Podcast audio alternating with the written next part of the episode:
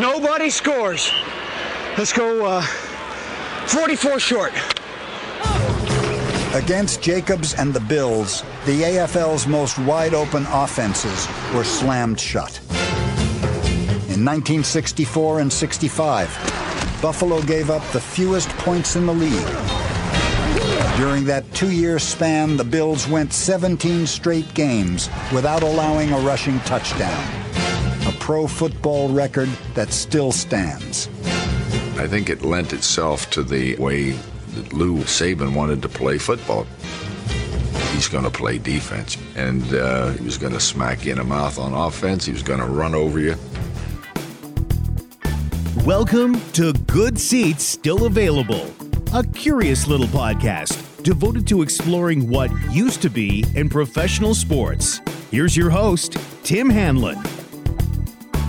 Hello, friends. My name is Tim Hanlon. I welcome you again to our little star studded extravaganza. We call it Good Seats Still Available, that curious little podcast that is devoted to what used to be in professional sports. We uh, thank you for finding us uh, in uh, the wild and woolly podcast uh, world uh, that's out there and uh, finding us and putting us in your podcatcher, your device, your streaming entity, whatever it is, it's filling your earbuds with good audio sounds. We appreciate you uh, putting us through those pipes and uh, through the air to uh, to listen to us.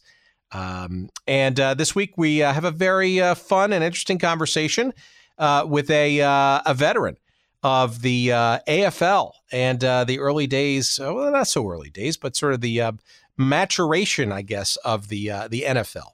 and one of the league's great defensive players.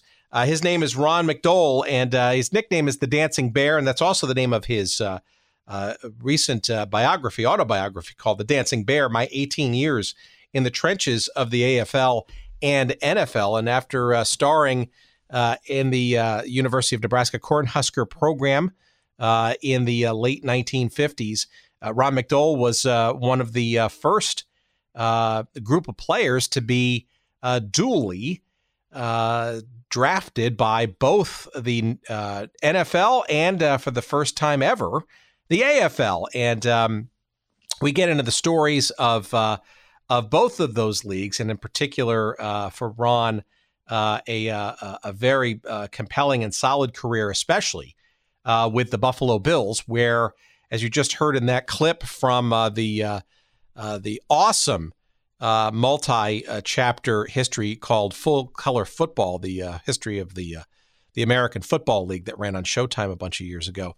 Uh, the uh, the defense, the prowess of the defense of the Buffalo Bills, especially in the middle of the decade, uh, 64, 65 or so, 63 even, 66 even. Ron McDole was one of the key cogs of that awesome defensive uh, unit that uh, won uh, two AFL championships, uh, got them to a third championship game, uh, and uh, you know before sort of the the Bills kind of sort of went on the slide as the as the decade wore on. the Buffalo Bills were absolutely a, a, quintessentially strong and notable chapter in the brief but very important history of the AFL.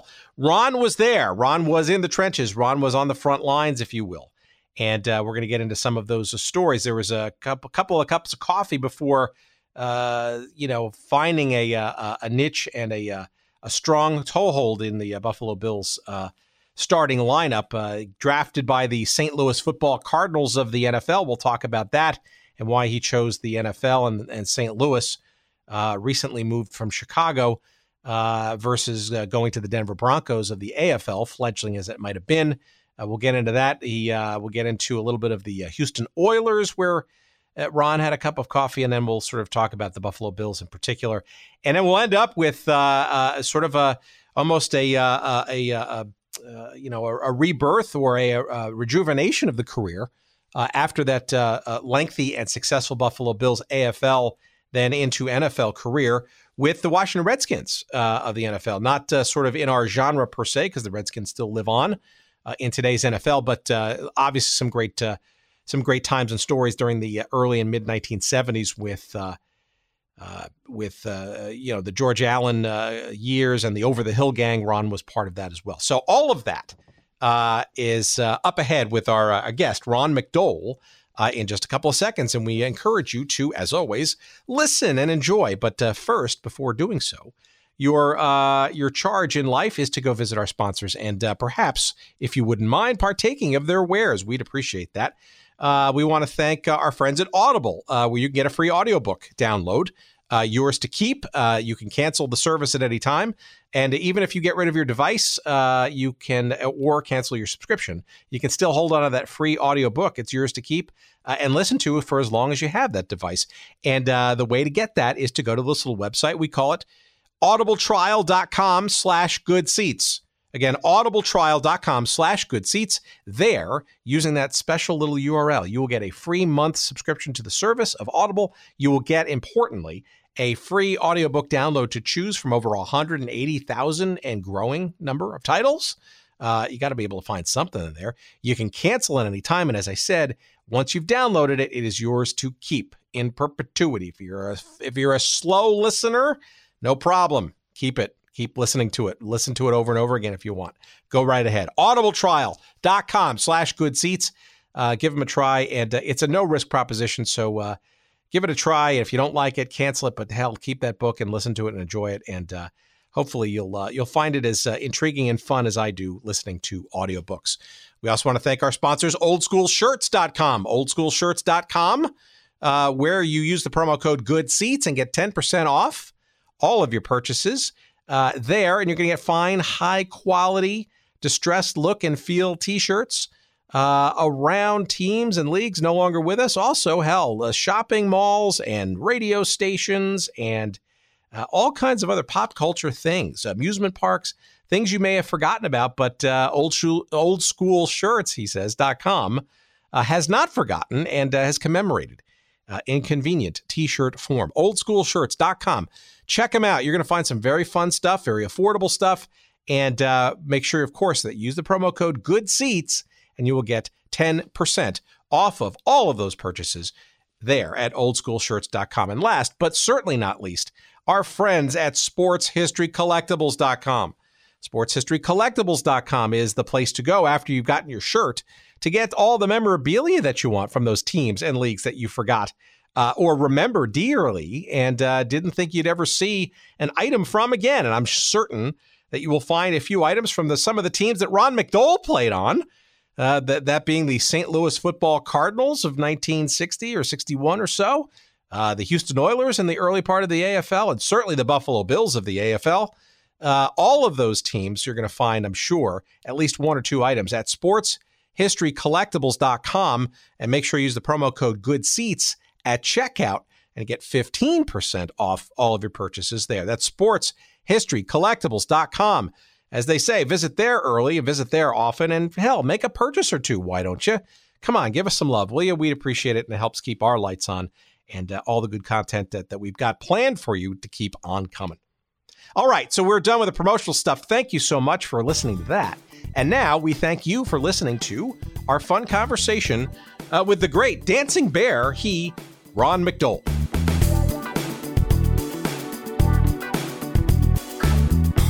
At what point were you kind of recognizing that uh, either you had the talent and or could actually convey to people that you could play uh, on the next level? I mean, I, I when you were going into Nebraska for your first year, I, did you think that you had a shot at playing professional football? When did it kind of hit you that you might have actually have a chance? Well, I really didn't. I was I wanted to be a baseball player, so I went there on a football scholarship, my uh, football scholarship. But they also said that they would uh, like the baseball uh, deal. They said I could play baseball, and they'd let me play baseball, but it, it didn't turn out that way. once once you got into this, and then the scouting and all that stuff uh, they they were always around. It just got more people involved, more coach. A lot of the coaches would be, uh, even your own coaches would be working for uh, a professional team. You know what I mean? Like on the side, uh, they would recruit your, they would they would recruit the conferences. You, for example, like man, I was in the, what they called the Big Eight at that time, and uh, we would uh, they would there'd always be one or two guys in the whole in that league that really kind of worked for a pro team to make sure that they could uh, wouldn't miss any good talents. And so they were around. Some of them were coaches. Some of them were just assistant coaches, or some were just always around scouting the, the practice and stuff like that.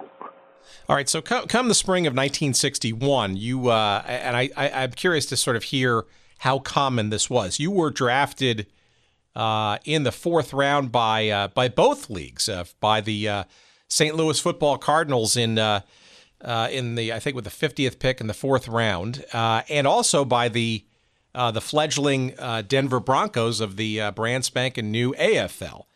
Yeah. What do you remember? Well, about, what do you remember about those draft days, and, and how did you kind of handle well, the them? draft days were, you know, they were kind of hectic, you know, because we had all the All Star games to play in, or you know, you had the, you know, uh, uh, like the uh, East West, and then there was the there was uh, a lot of different games that were uh, uh, highly scouted or actually put on by uh, some of the professional teams like uh, the, the blue gray game. Uh, there was a heck, there was even one in Buffalo in June. that was completely. Uh, I I played in that thing, and that was in June in Buffalo, which was strictly all uh, college seniors and stuff, and so that was all just like a pro game type of thing, and uh, the uh, north south I think was a pro game also.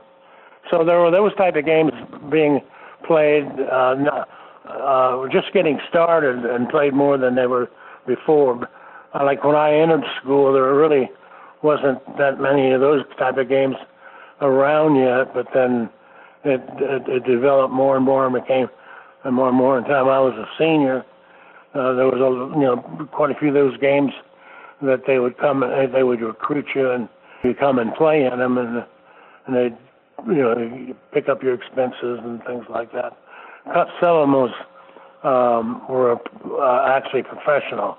If they paid you any money to play in them, then uh, that happened to me, and one of them that made me professional, which screwed up my baseball career. I didn't realize I uh, I played in the game, but uh, I wasn't told I would be professional, and so when it, was uh, the game and stuff was over with, then uh, they uh, informed me, or at least the baseball organization informed me that I wouldn't be able to play because uh, I'd played, got paid for playing, so I was professional. So then that stopped the idea of playing baseball. It wasn't a lot of money or anything, you know what I mean? I mean, I made, uh, let's see, I made nine thousand dollars. Is what my first uh, uh, contract was. So sixty-one. So who drafts you first? Is it the NFL or the AFL? How did how did that? Sort the of uh, in, uh, AFL. Well, Canada talked to me first. Uh, Winnipeg and uh, and I talked, and then they offered me like fourteen thousand dollars or something, and I didn't feel like going to Canada. But uh, and then uh, uh, the next one basically was uh, Denver had drafted me, and so I I went out and visited Denver and talked to their coaches and stuff. And then the last draft group that year was the NFL, and they were doing that mainly because they they didn't want they were afraid they'd get uh, they didn't want to draft somebody that who already been drafted. So that was one of the big things they always were concerned about, and but they were mainly around the bowl games, uh, All Star games and stuff, and trying to, uh, and so the NFL is the last uh, team or league to draft. So then you had then you had a choice with them and they were really trying to um, get you to draft uh, so that they could draft you. They didn't want to pick you and then find out that you'd already signed with somebody else. So, uh, give us give us some sense as to the uh, decision making process be, uh, between the Denver Broncos and the St. Louis Cardinals uh, in your mind. What why the decision to go to the Cardinals in '61?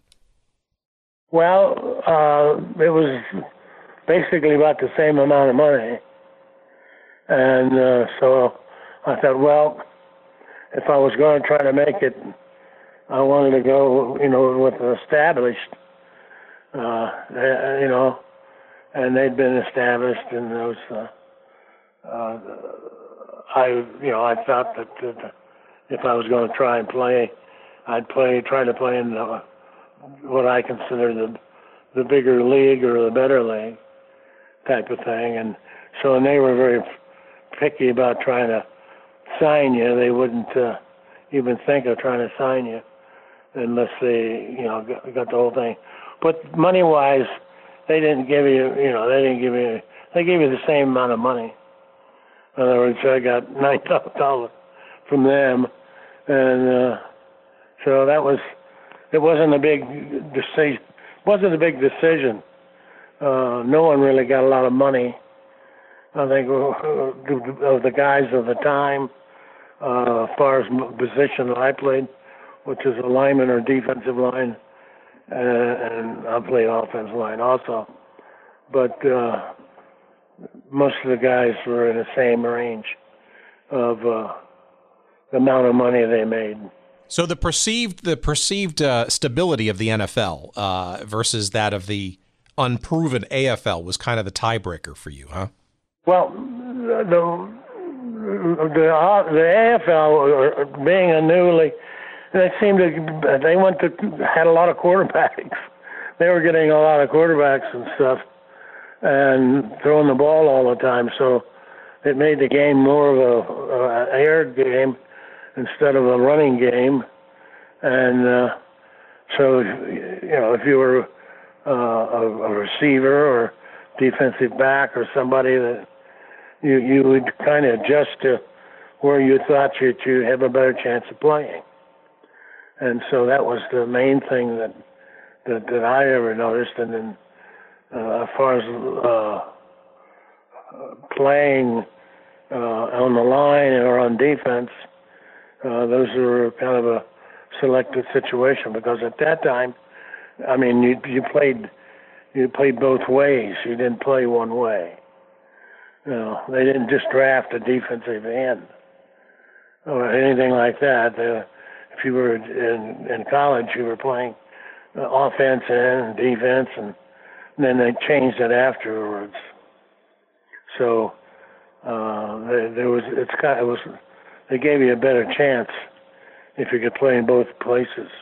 Yeah, my uh, sense is when you were in St. Louis, right? Um, you know, this is, uh, I guess, right, maybe the second year that the uh, the Cardinals were in St. Louis, actually, because they had been in uh, the second fiddle team in Chicago for many years prior. Um, right. Any any recollections? It seems like it was kind of a a, a tough sell in those early years in St. Louis. Uh, the read of, of, and I think you allude to some of this in, in some in your writing about in your book uh, about you know the challenge of finding practice facilities and. That doesn't seem like the crowd oh, yeah, really there either. Yeah, right? both both both places it was terrible. Uh, I mean, no matter where you're at, and and and St. Louis had the same problem because they really didn't have any football facilities.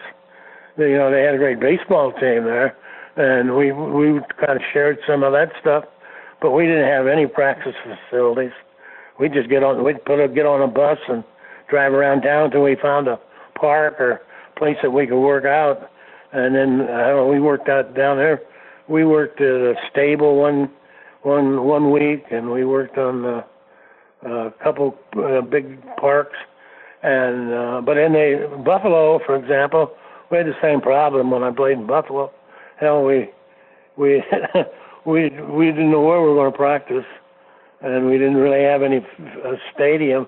We had a little baseball stadium, which was uh, a hard time to play in that, and uh, so it it wasn't uh, the easiest facility situation then you have to had all the other things. So, and there was a constant thing about trying to steal players from each other, but uh, that involved you know moving around a lot of money, and uh, so they they just didn't want to spend any money. In the beginning of the, the stuff, there there was some money spent, I guess, but uh, I mean, compared to money today, is like night and day. I Well, mean, that's- most of us. I mean, I did. I was a school teacher actually, but I was also a shop teacher, and I I I I worked on houses and and, and built stuff like that to make money, and worked on uh, all you know all kinds of things like that when I was playing. I taught school a couple times because it was good for me. I was a shop teacher, and I could do that along with other things, and that's how we made. In, and if you're married, uh, you you had to work because you couldn't make enough money to support a family. So most of the guys all worked, and their wives almost all worked. My my wife worked also, so that type of thing uh, created created a problem and so on. But you just tried to do the best you could do because they they just didn't pay much money.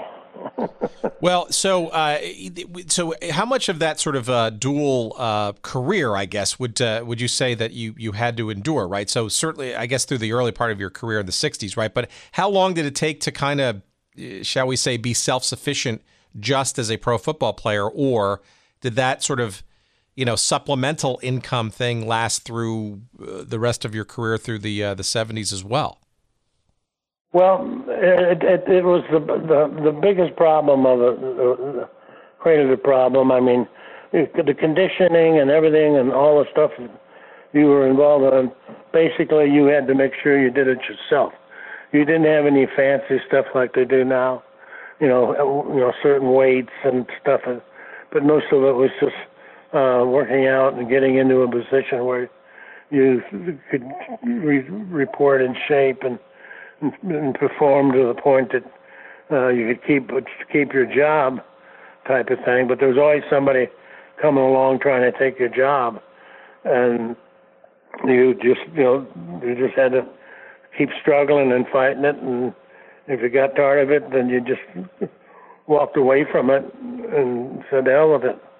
So, uh, with the hope that someday you would really make some money, and of course it, that that that came true today.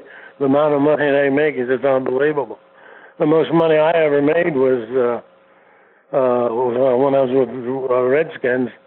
Uh, that was George Allen. He he paid me, uh, I guess about most. uh, But I he he was an incentive man. He gave you a lot of incentives.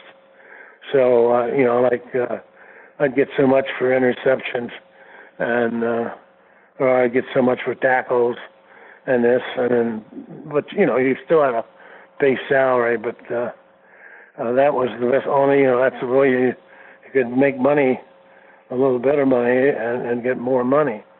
But uh uh I, I think uh I made about seventy thousand dollars one year but most of it was uh uh bonus money incentive money from you know yeah, uh, doing, you know, like intercepting passes. I mean, I was, uh, I'm right. I still hold, I hold a, a record in the league now for a, a lineman, defensive lineman. I have 13 interceptions, and uh, I would get paid. They was paying me about five thousand dollars an interception, something like that. So that's how I make my money. Well, there you go. Well, uh, so all right, so give give me a sense then of um, how you go from St. Louis to uh, to actually going to the AFL and the Houston Oilers. Uh, give, give our audience a sense of how that how that change comes about. Was that a was that something that you were in charge of, or was that through? Well, no, I'm I'm I'm like a freak. Uh, uh, what amounts to is I I really never got hurt or anything like that. However, I did have a when I was in with the Cardinals. When I started the Cardinals, uh, I was in the first year, and I was playing. We had a lot of injuries, and and uh, so I was playing every position on the line. You know, up, offense, defensive line, and uh, so what happened was that um, I I I uh, eventually I you know I stayed on the team and and because I just needed ball players, and I was able to keep my job. But then the following years, the one thing about St. Louis was our coach was from Canada.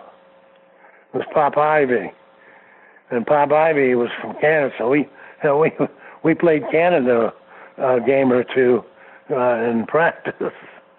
So uh, uh, we had a, a a little different situation, and then they in the off season, the first season, uh, well, they, uh, they switched jobs. The Houston coach in the AFL, oh, Wally Lemm, I guess it was, went to St. Louis, and uh, and Pop Ivy went to to uh, Houston. So that changed my whole thing. He liked me, and so he eventually took me and brought me, traded uh, Denver to get me from them uh, to go down and play in Houston. And then what happened in Houston was after about the fifth game, I got hit in the head and went into migraine seizures. I didn't even know what the hell migraine uh, procedures were.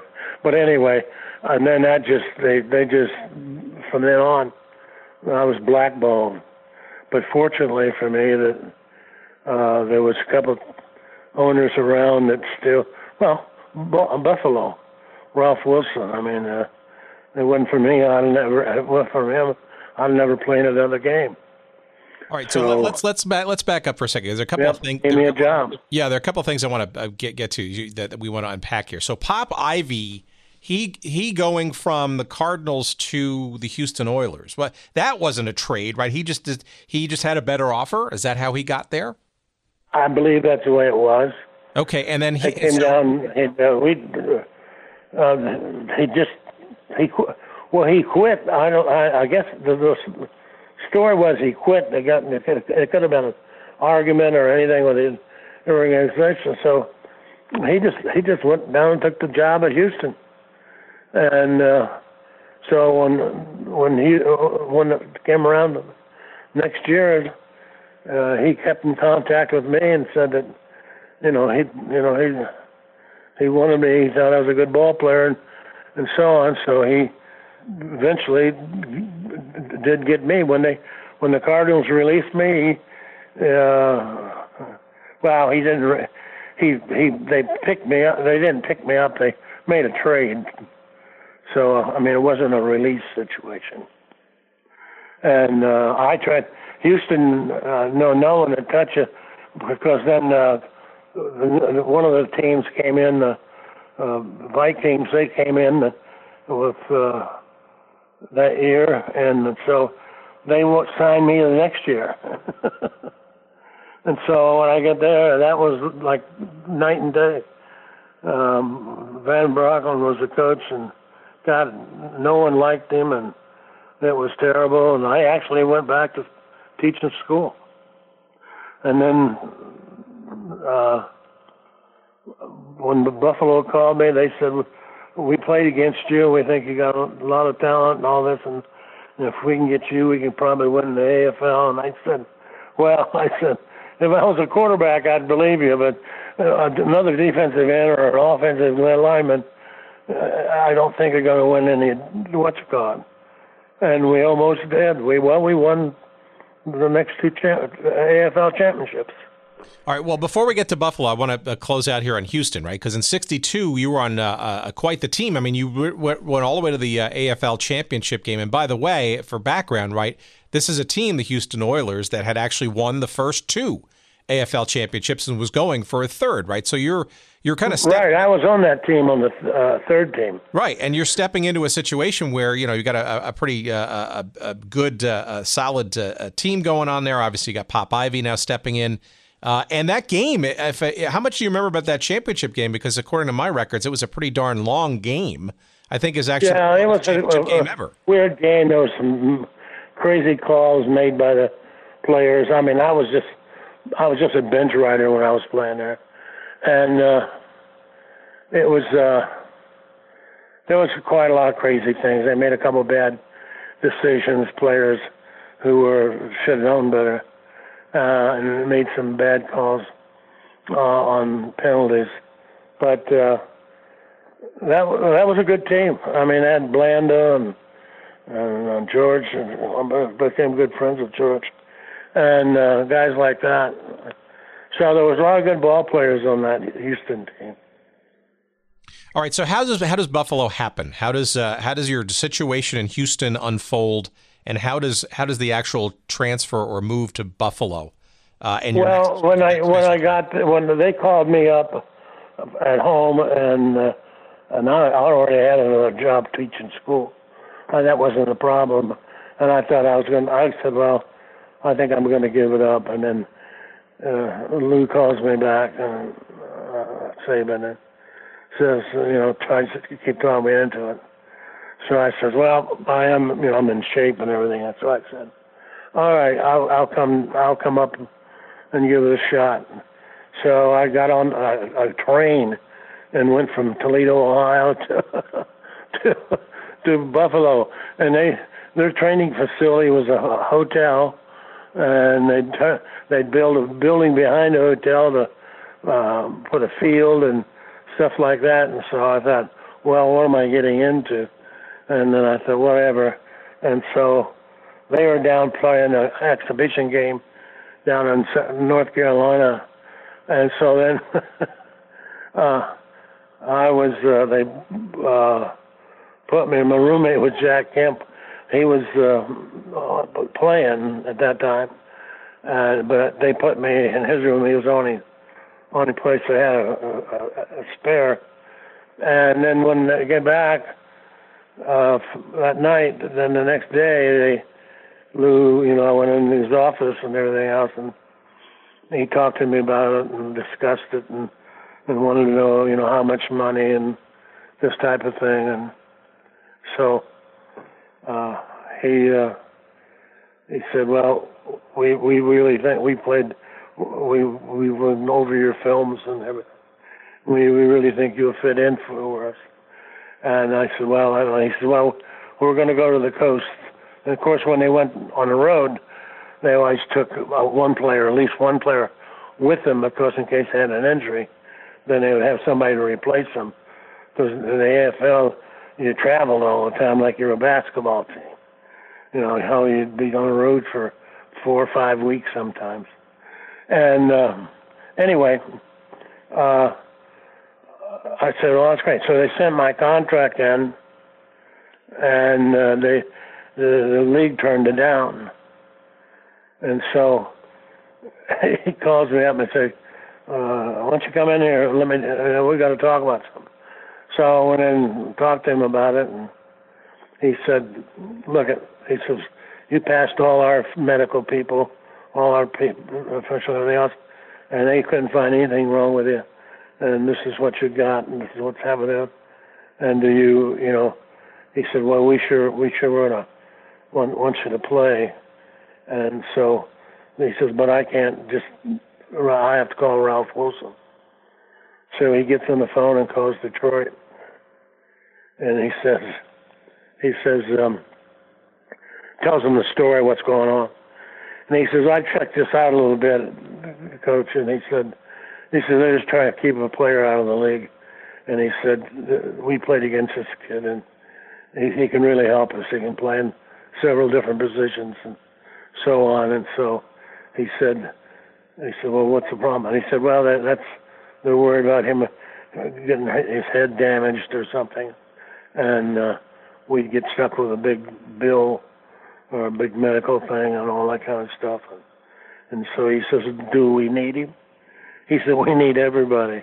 And this Ralph said, "Sign him." He says, "I own two, I own two hospitals. I'm not worried about the kid's head." So anyway, that's how I ended up in Buffalo.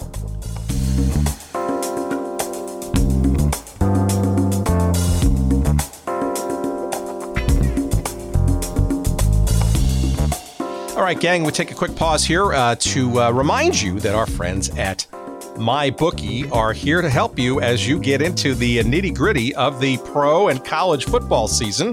Hell, it doesn't really matter, matter uh, what sport because uh, MyBookie uh, has got you covered just about anywhere. But uh, certainly the football season, it's probably the the most intense time of, of, of year to get those wagers in. And I can't recommend enough uh, MyBookie uh, at mybookie.ag is the place to go uh, to do so. And um, of course, because it is football season, uh, it is uh, getting intense uh, at MyBookie. They are slammed with new bettors, and they want to give everybody a chance to not only sign up, but also get the best po- possible customer service involved. So you may have heard some of our earlier ads talking about using that promo code SEATS to get that dollar for dollar match all the way up to $1,000 on your initial deposit.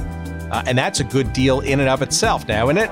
However, uh, if you can wait until after 7 o'clock Eastern Time here in the United States uh, to set up your account with MyBookie, that's mybookie.ag, and tweak your promo code to SEATS25, you will get an additional $25 uh, if your deposit is 100 bucks or more. So, in essence, uh, you're getting a dollar for dollar match all the way up to a thousand bucks. And if you're uh, you're setting up your account after seven o'clock Eastern time in the evening, you're getting an extra twenty five dollars uh, to your uh, your initial deposit uh, on them, assuming your deposit's uh, hundred bucks or more.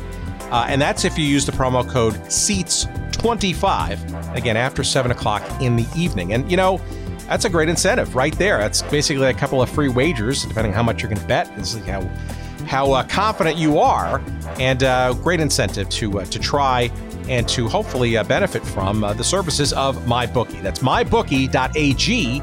Make sure you use that promo code SEATS25 after 7 p.m. and get that extra $25 bonus.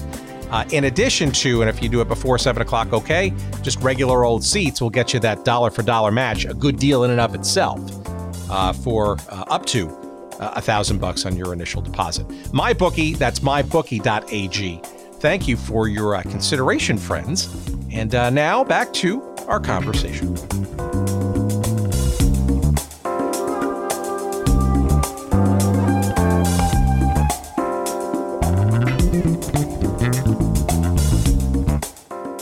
And you uh, played for Coach Lou Saban, right uh, there, and um, clearly the team was uh, you couldn't have picked probably a better team, right? Because 64, 65, you guys win the AFL championship, and, and even in the final in 66 uh, that you got to. So give us a sense of what Buffalo was like by comparison to your uh, your well, other two AFL stops, and uh, and when yeah. did you kind of know you were on to to something good up in Buffalo? Yeah, that was a very good experience, uh, and it wasn't. It, was good. I mean, uh, the example, uh, Saban was an excellent coach. Uh, Ralph Wilson turned out to be a great owner, and uh, everything seemed fine. There was jobs there. Uh, we had uh, some kids out of Canada, like Cookie Gilchrist and, and Warlick, and some people like. It. Anyway, we we we had a heck of a team. The team was kind of a unique team because you had players that uh, were playing and they were pretty good, and but they could play almost anywhere. In other words, if you got somebody hurt, somebody would always step in, another receiver or a defensive back. There's always another player that would step in and perform like the other guy did. So the performance from the players were fantastic, uh, and no matter which position and and so that's really what mainly our success was. But also that uh, Lou Saban was a type of coach that he'd move you around. That's what he did with me. We had another Tom Day was a defensive end who was there uh, and, and had been came from Philadelphia somewhere, and so and I was there. And this, and of course, I came up right at the beginning of the year and so they made me the extra guy, and I traveled with the, the first couple games, but then uh, basically it was like uh, I really had a heck of an opportunity, and so I struggled through that year with everybody else. I did manage to get on the starting team, but then the following the following year, uh, I'm, I go back home because I got to do some extra. I got to do some extra stuff with my degree, uh, and, and so I get a phone call from them. Of course, now things are changing a little bit in the leagues. I get a phone call from them, and they they said they want me in. Uh, get on the plane and, and get in Buffalo by tomorrow. and normally, he said want. Well, I want to talk to you about your contract. Normally, you, they didn't want to talk to you about your contract. So anyway, I flew back and they doubled everybody's contract and tripled some of them. Uh, that's when see we lost. We had Guggenheim, the kicker we got out of can out of uh, um, Europe. Yeah, Pete Gogolak. Yeah, Pete Gogolak. Yeah. So Pete, they signed him. I think it was uh, Chicago, not Chicago, Detroit. No, the Giants. I think signed him away from us, and that st- that caused the the breakup. In other words, uh, they just they did the AFL said bullshit. This is not going to happen. We're not going to lose our all the stuff we've been doing, and of course, Al Davis was ahead of the show then, and so he immediately uh, they they called everybody in uh, to their home, all the players that they thought the NFL wanted. Uh, they brought us in and automatically doubled and tripled your contract. So I went to thirty some thousand dollars, and uh, I said, "This this is better." And so that's kind of how they. Because what happened, Al Davis then, uh, or I guess it was him. Anyway, the AFL then went, went around and started signing up a lot of the NFL players, you know, quarterbacks, fullbacks, their stars, and giving them a big contract. Some of them getting them not just two or three hundred thousand dollars. That's a lot of money back in what was that, nineteen sixty something. So it was more. So, it was more of a. It was more of a war for talent, more of a talent raid kind of going on then, right? Right. That's exactly right. So they just uh, and players, uh, the, the AFL started signing up big time uh, NFL players, giving them a three year contract, for example. That's a lot of money for what they were making. But and then what they were doing, see that thirty thousand was a lot of money for me. You know, I wasn't getting any money. But the, but the, but the idea though of playing though playing in Buffalo and and and with, with such a dominant team. I mean, I you know 1964 you guys beat the Chargers going away in the championship game, and then you you beat them in '65 at their place. Was it 23 to nothing? I think. I mean, Lou Saban was coach yeah. of the year twice. I mean, you guys were a dominant team. It, it had to be that had to be a, something extra special besides the salaries going up a bit, right? Well, the the big thing is is that they they were just no, that's the, the, they didn't anticipate the uh, AFL doing that. You know, they didn't think they had any money. That would be my guess. So they started. You know, they the NFL had a lot of money. I mean, Christ, they still got a lot of money. They're still doing it now. They're doing the same thing now, except it's uh, in the millions. So they they don't. Uh, uh, that that's how that's what they're doing, just uh, increasing the pay type of stuff, and uh, but you know they're getting you know so far that's that's fine. They're changing the whole game right now. See, I mean, in playing, uh, you don't, it's not the same game that I played uh, when I was. Uh, I mean, it's a uh, now they're in the situation where they uh, they they the fouls are a lot different. The, the whole theory is they're thinking their thought is that they're not going to be. Their thought is is that there won't be as many entries. they're going to have twice as many entries because they don't. They're letting guys push, pull, hit late, all kinds of stuff, and it's going to do a lot of damage. You know, and they'll let uh, so, and then they've got the game is now that you can take the ball. One guy can run with it, and he can jump, pick up on him. Uh, have you watched the game lately?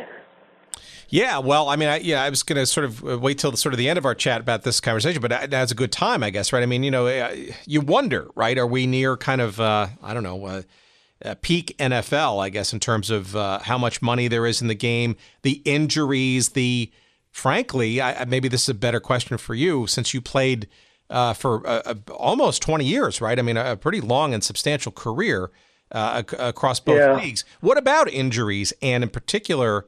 well, the- I never. I was very fortunate. I never really had anything other than that migraine problem, which was was really nothing but uh, the standpoint of it. But uh, now we're we're. Uh, I mean, I, I'll tell you exactly what, what's been. You know that great little team we were talking about in Buffalo. Yeah. We had a great. We had what, one one time we had a run of 17 games without letting a touchdown be scored on the ground. And that line was uh, Tom Sestak, Jim Dunaway, me, Tom uh, Tom Day and we we didn't give up anything. And that's the kind of play we had. That was just the four of us. But you know what the bad thing is? I'm the only one still alive. The other guys are dead. That's shocking, isn't it? Well, do you, do you, do you think that's because of injuries and or the, the, the, the toll that the no, game played all, on there? It's all, it's, it's all, everybody's got you don't even know, the people don't even know about it. You got uh, Jim Dunaway just died uh, a month ago. Uh, I've had Alzheimer's now for shit two years, and and Pat Fischer, who's uh, the closest friend I've got, he's he's been sick. Oh God, ten years. But we, and then they set up this program and they say they're going to uh, give us all these tests and checking everything else, and the, so we, you know, we go through all that bullshit. And what they do, first thing they do is they just uh, they uh, don't they they don't even examine you, and you got to go and you go and they and it's a big pain in the neck uh, to go through, but uh, that's basically what it is. So now they got it set up so I'm sure I don't know what those contracts look like, but I'm sure they got protection for themselves. But the bad thing is, is that you can't call you can't even call call anybody because you don't know if they're going to be alive. It's really got. Uh, uh, I, you know, we're over quite a few people, and the other is some of them are actually committing suicide. Some of the players are because they don't want to get caught without making any money and they they keep waiting to get funded, and they haven't funded anybody, not one person that I know of. So that kind of stuff has got everybody else just saying, "Well, hell, you can play or not play," but they're ch- they're trying to change it to make it work. So uh, I hope they do it, but uh, you couldn't get me back in the game.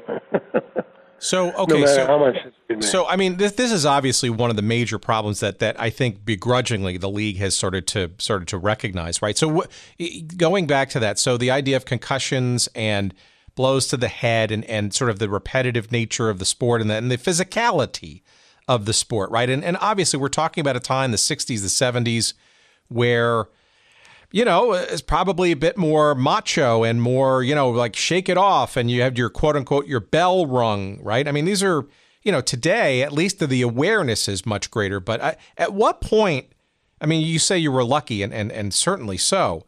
At what point do you and others start to recognize, perhaps after your careers are ending or maybe even during your playing career, that perhaps something is sort of not right physically and or mentally with uh, folks? We, I would think that we we we talked about it uh, all the time. We were very aware of what was going on, uh, but the be- the thing about it is is that uh, they the money wasn't that uh, bad, but it wasn't that good. But the thing is, is that uh, most players were playing because they really liked playing it, the sport. I mean, I I like playing it. I, I fortunately I didn't have uh, troubles all the time, but it's it's it's really terrible. I mean, they've got it's uh, they let the thing go too far. Is what the big problem was. They really did. They let it go too far. They let it keep going and going and thinking that it, w- it was going to change, and um, it hasn't changed. Uh, there's a lot of guys that have uh, suffered on the thing, but my my problem with it is is that I've got a lot of close friends I played with because you know I played 20 years, so I played with a lot of people, but even those people are uh, not making it either. Uh, they're they're you know gradually dying, and uh, there's no one you don't know who it is unless it's you know somebody big you get to get it in the paper. But uh, there's so many people who are just the players on the team. They're not the star. They're the ones that are missing. And uh, so what a lot some of them do. Well, I know of three that committed suicide. So you got they're trying to find some way to get money because uh, they're not going to get any money from the National Football League. So the big thing is that it's become a just a pain in the neck. But and now they're playing a game that I guess I think it's better, but uh, it'll be interesting to see how the fans accept it. Well, let's let's t- let's. Uh, uh, I don't want to completely go completely in, in a, a, a sad, yeah, unfortunate direction, but this is important. I mean, it's really important stuff. I mean, we we've spent a lot of time, you know, on this show talking about uh, you know leagues and teams and whatnot, and these are these are these are part of it, right? They're not just all sort of you know. Uh, right. necessarily happy memories or, or interesting little anecdotes, right? right. So, but but I do want to. So, you know, I was born probably just near the tail end of, of the AFL, but maybe I'd love to hear in your voice sort of what what the AFL was like, you know, certainly versus relative to the NFL, right? Because when you look at the history of it, you look at the the films of it, it certainly seemed like the AFL was a hell of a lot more fun and more vivid and more action oriented and just more dynamic than the NFL was at that time. Is that a fair statement? Yeah. Well, one of the big things about it. Uh, and I, I, I when we when the, they they came together, and the, the, we, uh, I well actually I spent you know nine years in one and nine years in the other one, so I, I have a perfect example of what it is. The funny things about it, not funny things, but the thing about it, what was good about the AFL, basically we we had some, some different. We threw a lot of balls. We had a lot of pass receivers a lot of good quarterbacks, and they tried. We we would throw uh, uh, had a good air game type of thing.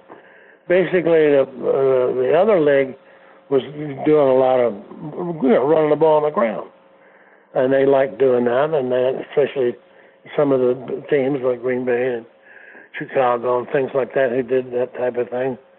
And uh, but then, then people started liking the and television came and made it a little more uh, uh, uh, to a point where they could watch it and predict it and that type of thing.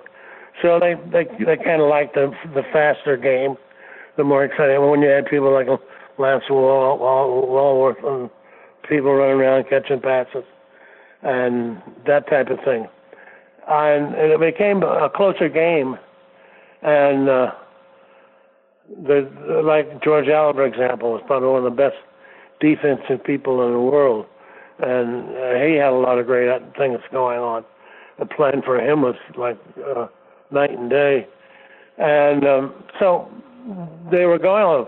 But gradually, you know, they it, it gets to the point where they, uh, you know, you got a product, you're trying to make it better, uh, make it uh, work out or whatnot. So they start trying to do things now, now they've changed it completely different because they're stuck with a point where they won't be able to keep playing it the way they were playing it. And if they can't, and so they're gonna. Uh, I was trying to watch a game the other day, and I and all of a sudden they switched to another channel, and they, and they were passing the ball from one guy to the other guy, and I didn't know what the heck they were doing. And so anyway, the only thing bad about that is that you get all that uh, contact with each other in a short space, right during the line, and they, you're getting uh, you know a lot of action that does a lot of damage. But um, I don't know. I mean, uh, I, I don't know. I wouldn't. I, I I don't know if I I didn't have any really bad problems, so so I should say I would play anyway. But uh, I don't know. I don't. I don't. None of my kids are playing. Uh, they they played high school, but that was it.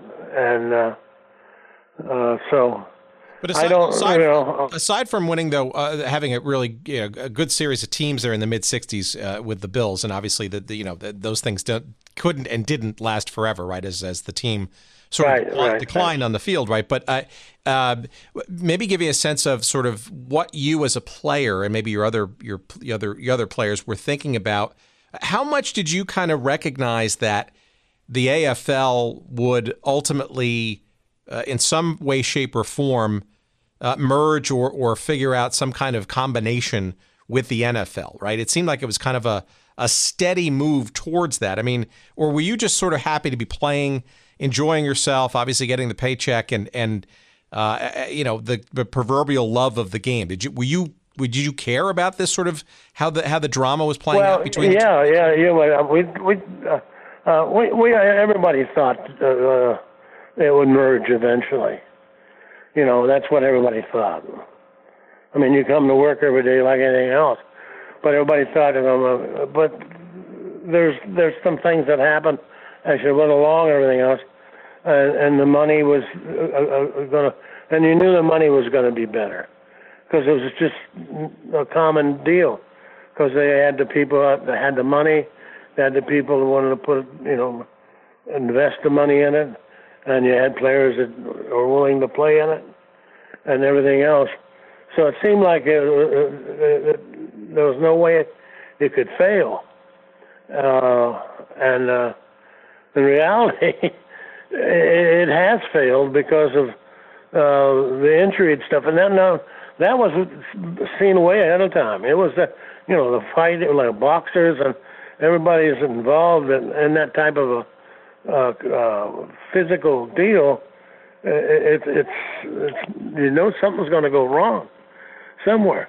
Now now you know they there's so many things that um, um, medically and everything else you have to wrestle with as uh, as, stuff. But you always keep thinking that well, that's not going to last forever, but it does. It seemed like it would last forever. But there is a lot of damage done uh, in the game. But now uh, I don't know uh, what they've done now. They they didn't do didn't do anything to take that stuff out of the game. Uh, they they still are trying to uh, so you can't run somebody at uh, full speed and, and and have them hit you in the back of the legs or hit you on the side of the knee without losing everything. And those things are just terrible. So uh, what I looked at, that I don't think they've done any big deal on the. They, they don't even have the penalties. Uh, uh, they try, you know, the penalty situation. They tried that. That didn't work uh, and it, it never will because the the problem with it is that they uh, they don't enforce it, and uh, people don't realize if you you know if you, you get thrown out of a game, that's pretty expensive for a player, and uh, very expensive, and and, and so they they've been finding people in the in the million, uh, millions of dollars and hundreds of dollars, thousands of dollars, but at the same time, they're they're not doing anything. They're not changing anything.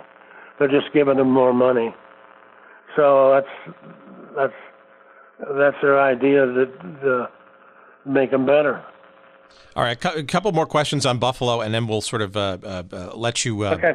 go up with the uh, rest of your, your evening because I don't want to keep you all night here. Um, That's all right. But you have a chapter in the book which is interesting. I, I um, so before we leave Buffalo, what is it with these Halloween parties there? Uh, apparently, some kind of famous But what was uh, what was that all about? These famous Buffalo Bills Halloween parties. Well, it's like uh, the, the Buffalo group was like uh, it was a great bunch of guys, and you get guys like that when you're involved in sports or anything of that, uh, where you got a bunch of people trying to do things to, to be successful, and everything else. And uh, I had I bought a, of course, being a shop teacher, basically, uh, I bought an old brewery in Buffalo uh, out in Eden, New York, and made it into a home. And uh, and it, you know we did it all ourselves, and everything else. And so we used it uh, also for the Halloween parties. I mean, we uh, we lived there, and we did all the remodeling on it and stuff. And so we we'd had uh, Halloween parties before that, just just regular Halloween parties. But we were out out there, and we we and that one had a widow's watch in it, and we'd put you know balloons in there with you know uh, ghost sheets and stuff. Anyway, we started. We thought we should have a party uh, after the you know we they had to be they had to be on days that we weren't playing, but uh, but we had to do, do we did work around a lot of dates, but. uh and everybody would come, and and the big thing about it was that it, it was it was great. You know, the uh, everybody loved it, and and and so we got along with it.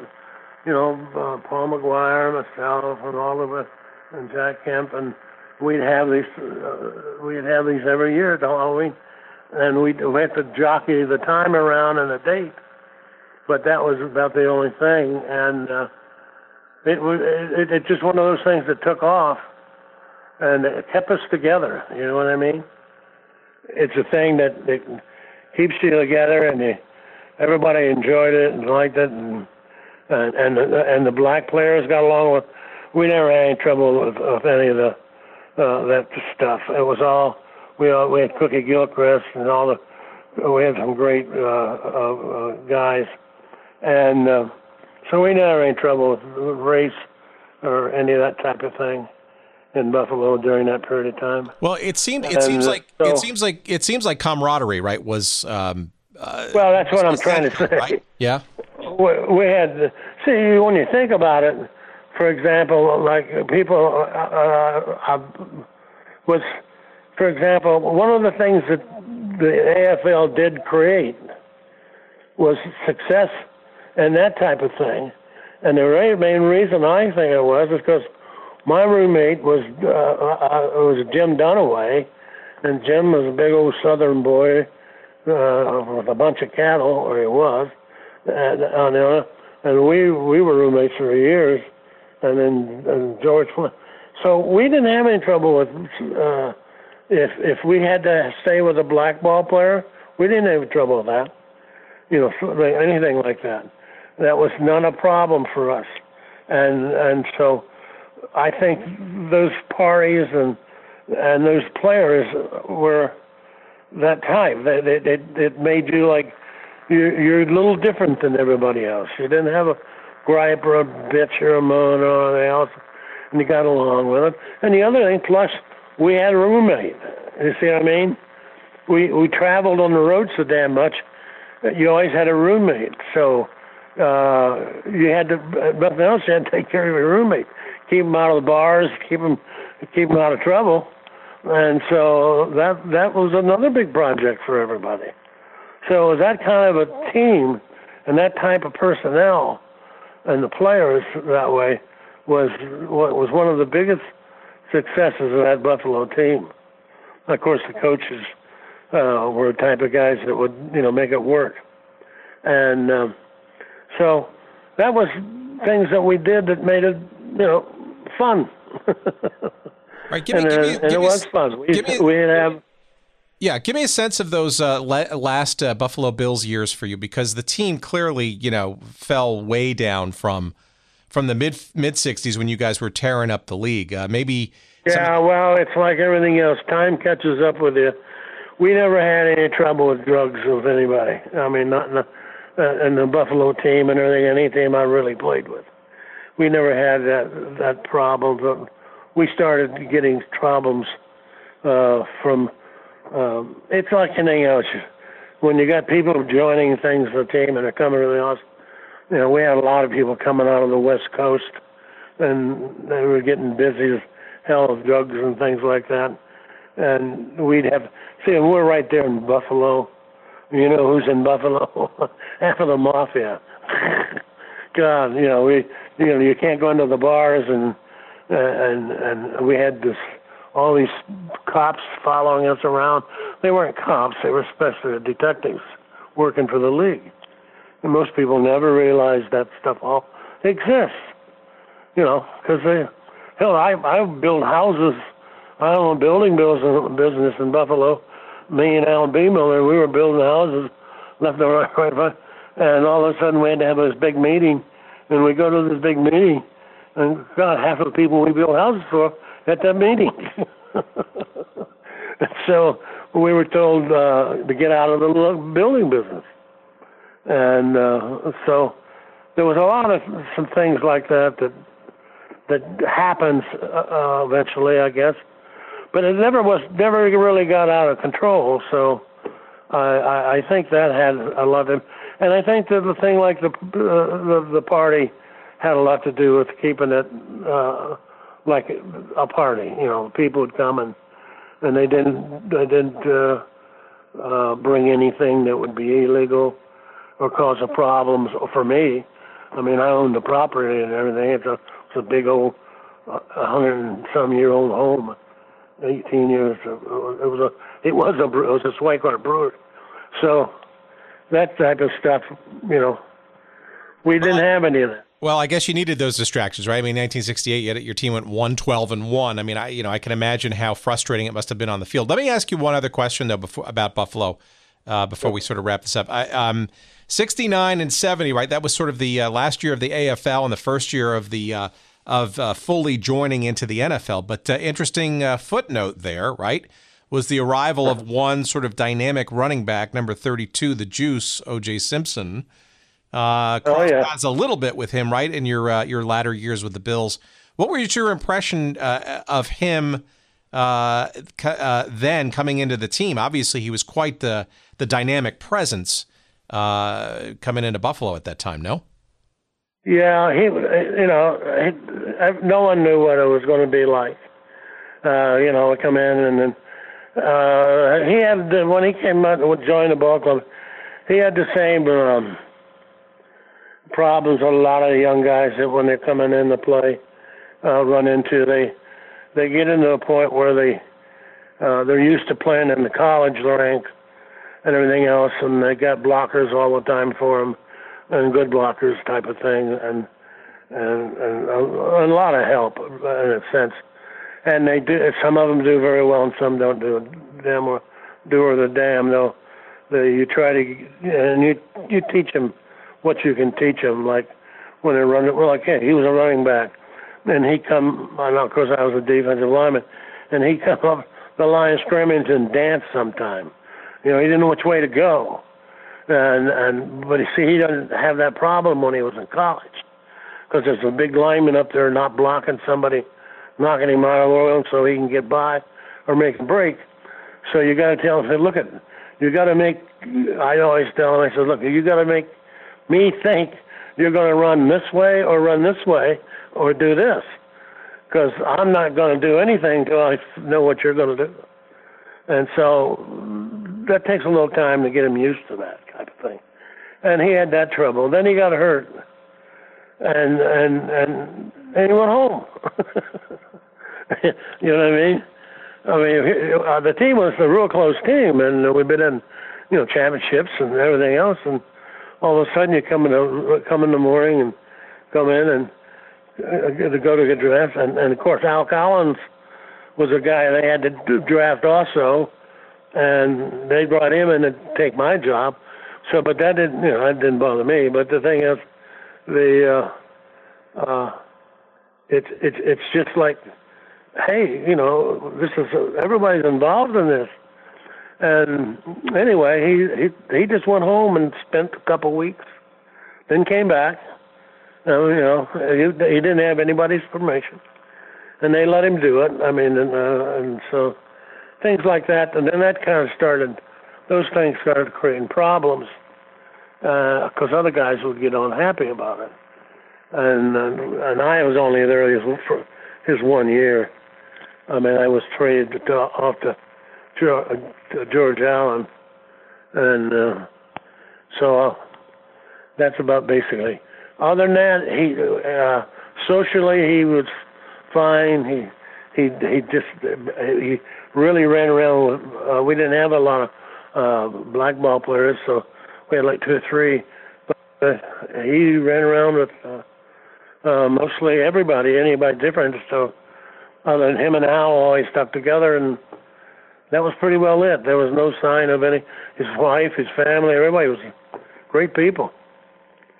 So that we didn't really have a big amount of trouble with him.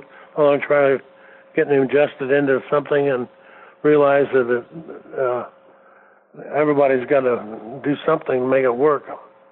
All right. Before uh, one last question about Buffalo, G- give me a sense of um, uh, during the, uh, the, AFL days. Uh, what was it like playing there? Obviously, it's probably I would argue probably one of the, the more harsh weather climates for home games.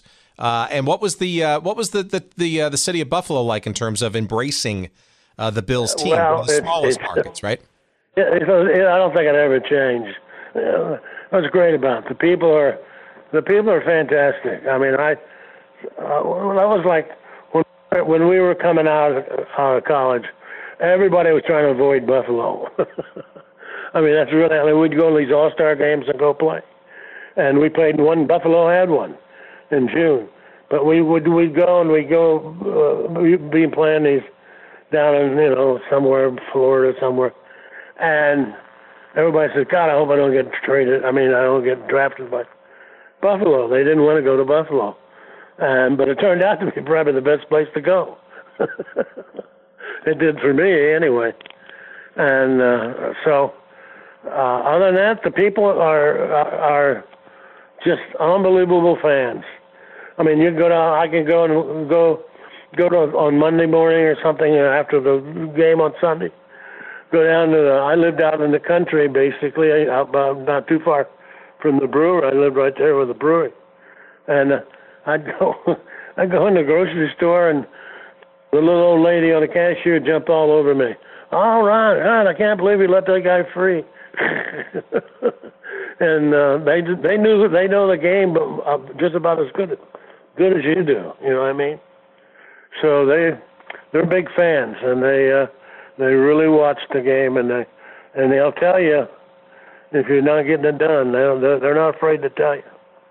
So well, that's Buffalo. Yeah, it's a, it's a big small town in that regard, right? And uh, maybe that's uh, some of the the charm, not not unlike say a Green Bay, right, where it's uh, I want to say the only game in town, but it's it's something that's special and unique versus sort of being one of you know a number of different professional teams or you know just other kinds of distractions, like say in New York City, which is just you know full of right. right? All right, last question then. So, um, uh, take us through the uh, the segue into Washington, and, and arguably what might have been uh, perceived, or might you thought it might have been sort of the uh, the beginning of the end of your career. Actually, was kind of a rejuvenation, right, with uh, with George Allen and the Overhill Over the Hill gang uh, in Washington, right? Because you spent a good part of the '70s on oh, a yeah. very stable and very interesting Washington Redskins team.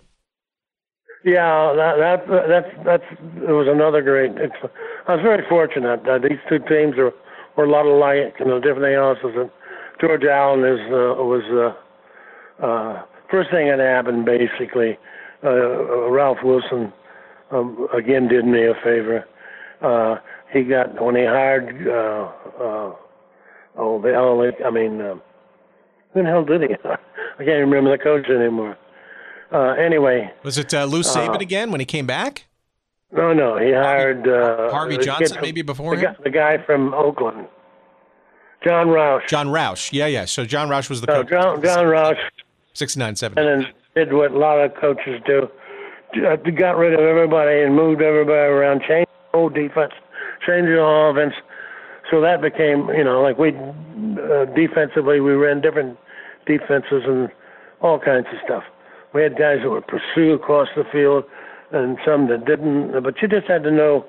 Anyway, so John, I mean, so what happened is uh, George Allen dug uh, Ralph Wilson to death, and we call him in the morning at three o'clock in the morning or whatnot, and and, and so what really happened was is that it got to the point where the, the team just we played one year and just fell apart, completely fell apart, and and and Ralph Wilson came to me and he said, you know, we are losing players left and right, and he said, he said, yeah, you're you're one of my older players, and I he said, and I hate to see you, uh, you know, you're not gonna stay alive here long enough.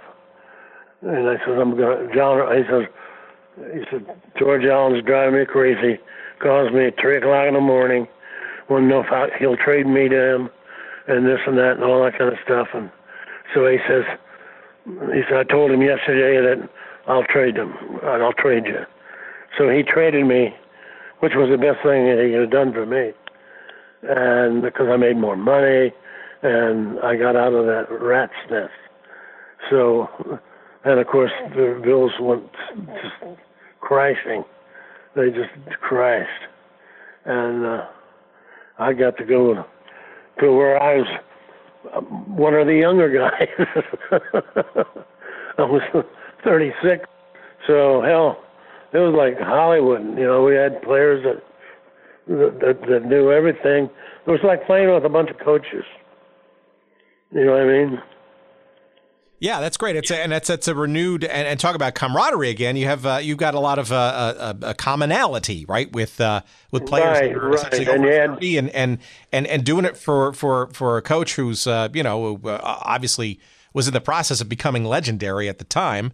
Um, yeah. Yeah. So, all right. One last question. I, uh, I, and this is maybe semi personal one, but it also speaks to uh, the title of your book and how you got your nickname. I, uh, actually went to college uh, at Georgetown, and uh, uh-huh. certainly uh, partook, if you will, of certain establishments, shall we say, in the Georgetown section of D.C. bars and restaurants and whatnot. But maybe you could set the table, tell the story of how you got what your nickname is or became, how you got it, and and where what I think was in the, the Georgetown section of D.C. No. Well, yeah, you know, it was down in Georgetown where I was at. Anyway, that you know, we we we hung out. Most of us, oh, of course, we were all. I mean, God, we're, we're not 25. We're you know 20 to 39 and shit like that.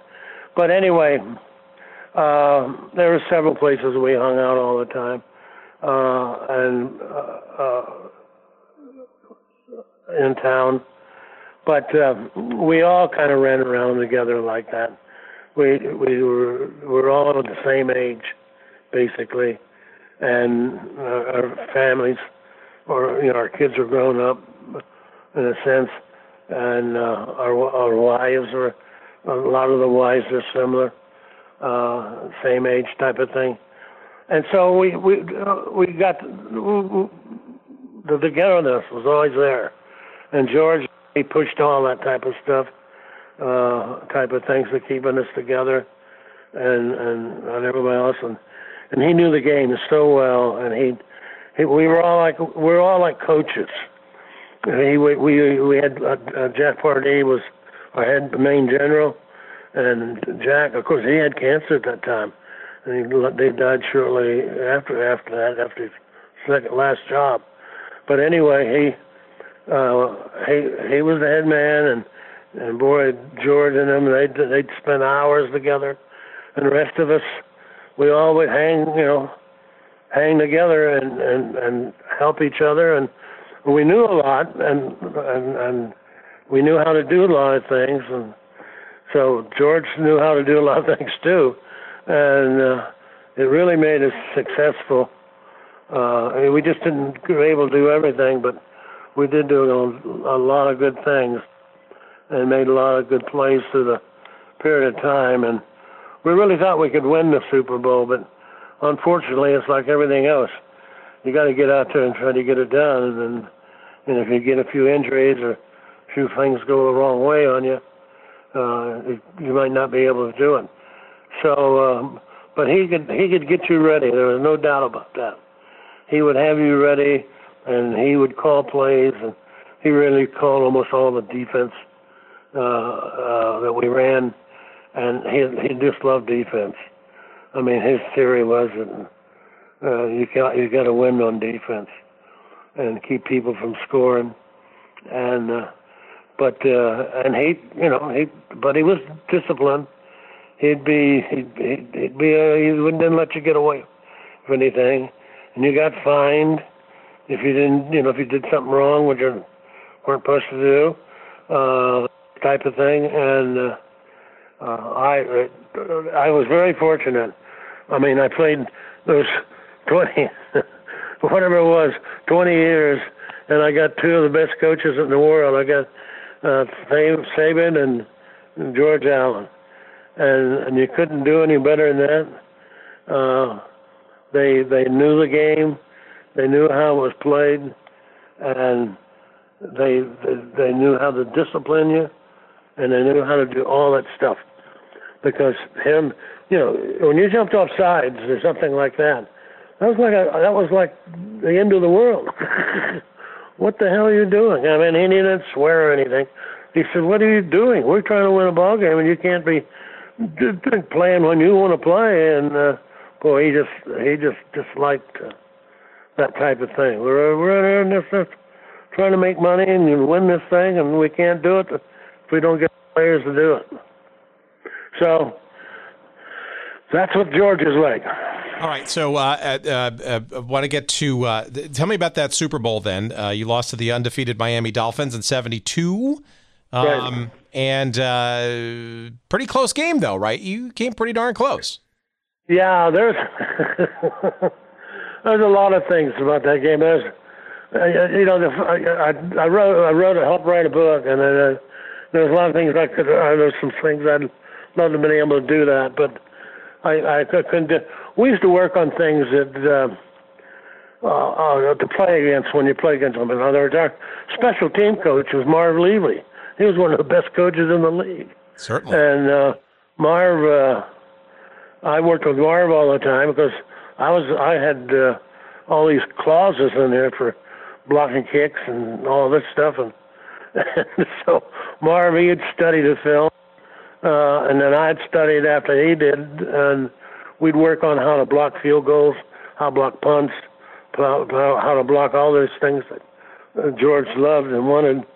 And so we'd uh, had all kinds of things. We, and, and then he'd give me this. I mean, I'd go over it, and then we'd find a weakness in a uh, in a line uh, uh, for like a field goal team, and and it's easy because a lot of a lot of players, it's not they don't pay that much attention especially younger kids. And they come into the league and they start, you know, thinking it's just this and that. Hell, you, it's tough. You can't, you can't. There's a lot of things you can do to create block kicks and stuff like that. And um, so, I, uh, I had a lot of those things, and I, we we worked out one that we thought for sure was going to block the first field goal, but unfortunately, it didn't happen.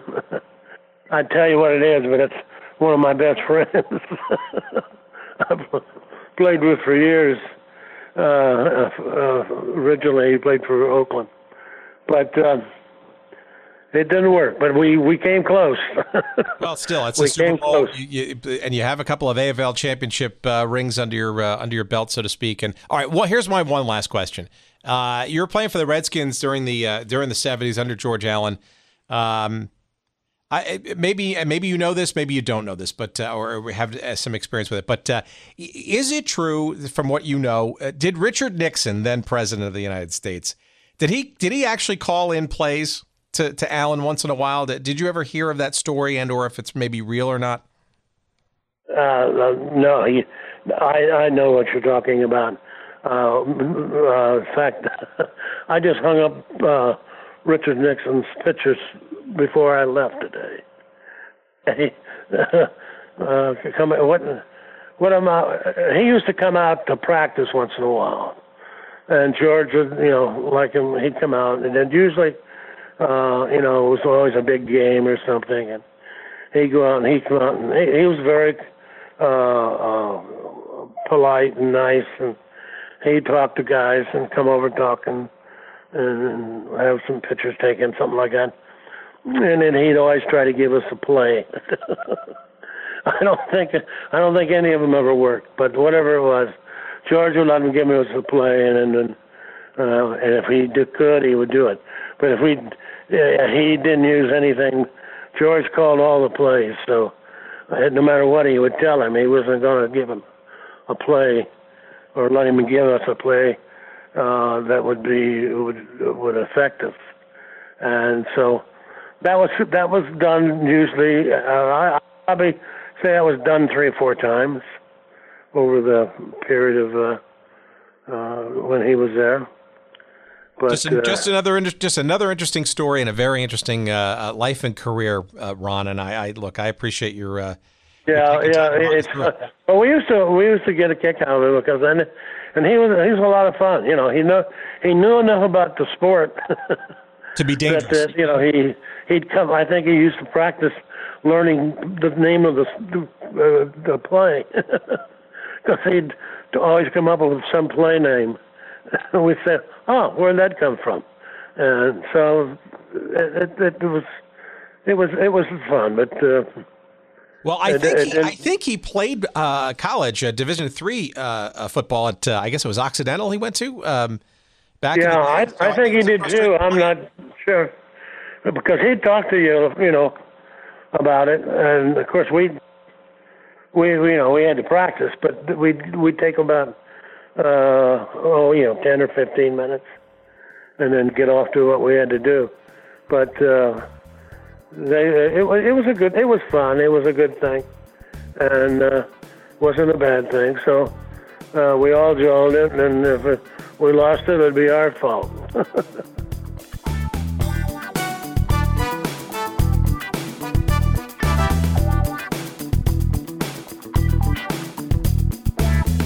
All right, our thanks to uh, defensive uh, legend Ron McDole uh, for uh, spending some time with us. Uh, you know, some interesting stories, some fun, some frivolous ones, but as you could hear clearly, um, you know, there is uh, some lasting effect. you know, the good old days of the AFL and the 70s version of the of the NFL. not fully, you know, fond, especially when you get into the the relative uh, violence and uh, rough uh, and tumble play uh, of the way the game was played at that point, and frankly, the lasting effects. Uh, you heard it in Ron's voice as he remembered some of his his past teammates, and, and frankly, a little bit of a little bit of shade on the uh, the current NFL, and uh, I think that's uh, something that resonates with many players, not just Ron, about sort of coming to grips and coming to closure uh, and some kind of recompense for uh, some of these players who literally gave him uh, the league what it exists today, their all. Uh, and uh, upon the backs of which uh, this multi billion dollar industry known as NFL pro football exists and was built. Um, you know, the idea of taking care of some of these players, a lot of these players in their advancing age, and not only the physical, but the psychological wounds of of uh, directly, frankly, as we've seen, uh, uh, resulting from some of the hard play uh, and the, shall we say, less than modern ways of protecting against. So, uh, a, a wide ranging conversation there, but uh, we appreciate Ron having it with us. his book, which is published by our friends at University of Nebraska Press, is called The Dancing Bear My 18 Years in the Trenches of the AFL and NFL. Uh, it is uh, co written with uh, Rob Morris and the foreword by George Flint. And uh, it is a fun read, uh, and you will enjoy it, especially if uh, you grew up watching Ron and friends either with the Bills or the Redskins or a couple of those teams prior to his getting solidified as a full time first stringer. in both of the leagues of AFL and NFL. All right, thank you so much for listening. We always appreciate your your commentary and your suggestions. By all means, uh, visit us early and often at our website. That's goodseatsstillavailable.com. Uh, it is there you will find all of the links that you need to uh, to deal with us on a, an ongoing and friendly basis. Uh, you will also find our uh, email address, which I'll give you as well. It's hello at Good Seats Still Available. You can always send us email that way. You'll also find links to our social media connections where we can uh, we share various things and you can connect with us that way. Twitter You'll find us at Good Seats Still. Uh, Instagram, we're at Good Seats Still Available. Uh, you will find a Facebook page devoted to us. And um, uh, we appreciate uh, you doing that. Make sure, of course, you go to our website too if you want to buy some of these books or videos or whatever. Uh, click through those links to Amazon or whatever other places. We'll get a little uh, a shekel or two of love along the way. So uh, if you have a choice about where to buy these things, uh, maybe consider going to goodseatsstillavailable.com, searching up whatever episode, such as this one with Ron McDole, and uh, and clicking through that way and giving us uh, a little bit of love to help us uh, keep our lights on and roof covering us. And uh, last but not least, our uh, uh, immense thanks, as always, each and every week. You know him, you love him, you can't live without him. His name, Jerry Payne, the good doctor we call him, and he is the chief cook and bottle washer editorially and production wise for us at Podfly Productions and podfly.net is the place to find out more about them and perhaps how they, Podfly Productions, might be able to help you in your podcasting needs. And we thank him and them profusely. All right, and we thank uh, you profusely for listening this long and uh, listening each and every week. Telling your friends, for God's sakes, please do that. And uh, rate and review us if you don't mind, wherever you listen, certainly Apple Podcasts, but anywhere. All that stuff helps us. Five stars certainly uh, doesn't hurt either. And uh, we thank you in advance for that. All right, my name's Tim. Thank you for listening. We'll see you next week. Bye bye.